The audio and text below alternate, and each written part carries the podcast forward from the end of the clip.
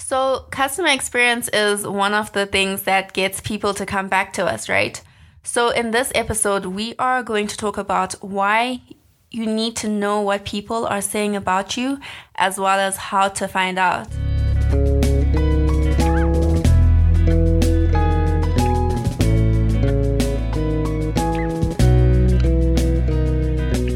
Welcome to the Created Creative podcast where you get business tips for your creative hustle and learn how to use marketing and branding to help you create and grow an authentic brand.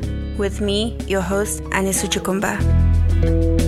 So, the reality is that another person could be selling the exact same thing as you at the exact same price and possibly even the exact same location, right? If you um, sell your products at a flea market or a farmer's market, for example but the customer will go where they felt something positive, right? Or even refer friends to that specific brand.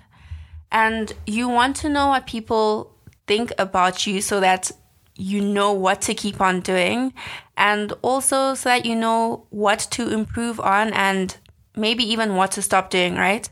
So in episode three, um, we spoke about brand perception, which is what people think of you. And in that episode, um, I said that you need to be mindful of the fact that what people think about you might not necessarily be what you want people to think about you, right? So you need to know what your customers are saying um, in order to influence this. So head on over to episode three if you want to learn about influencing what people think about you. Okay, so they are other reasons why you might want to know what people are thinking and saying about you, such as the fact that people like to feel heard, right?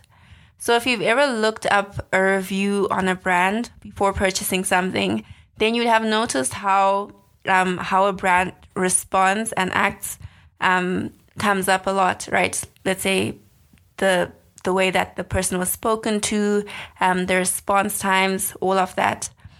So people don't want to have an issue and let it stay an issue.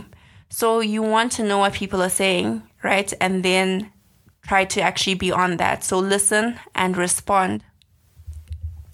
Okay, so I'm now going to give you three ways to find out what customers think about you. So the first one is quite simple, right? It's simply by asking I found that people will usually be open to giving you feedback if they know that you are trying to improve on something, right?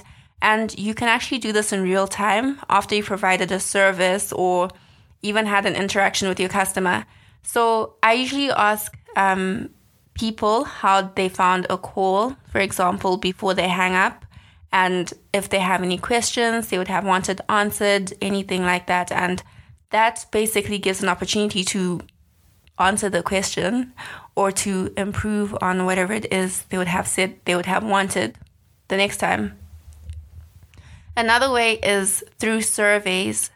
So I found that surveys can be a bit spammy. Um, and if you also feel a little spammy, you know, doing surveys and asking people to take them, then you can add something to it, right? Let there be something in it for the person that's filling in the survey, right? So, for example, um, saying if you fill in this survey, you will be entered into a draw for a coupon of whatever value. It might be one of your services, or it might be for a gift card, um, a discount, whatever it is. And if you haven't created a survey before, um, Google Forms is a really great tool. And yeah, it's a tool that is, I think, quite simple to use, and it will also, you know, put your results into into charts um, which I find quite helpful in terms of seeing and understanding the results that come through. Then the next thing that you can do is social listening. So, social listening basically means monitoring what people are saying about you online. So, people tend to share their experiences on social media, right? And people really do not hold back on this. So that's another way to find out what people are saying about you, right? I mean, if you've been on Twitter, then you know, right? So if you monitor what people say, then you can immediately respond to any negative posts, right? So you want to do that quickly. And there are tools such as Google Alerts that you can use, which will basically help you monitor what people are saying about you online.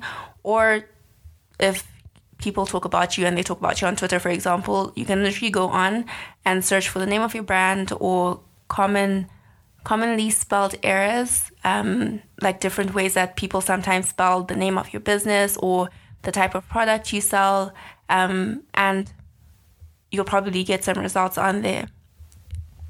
So, knowing what customers are saying can actually help you, right? It doesn't always have to be a negative thing um, in terms of going and looking for negative things and, you know, um, trying to resolve that. It can actually be a good thing.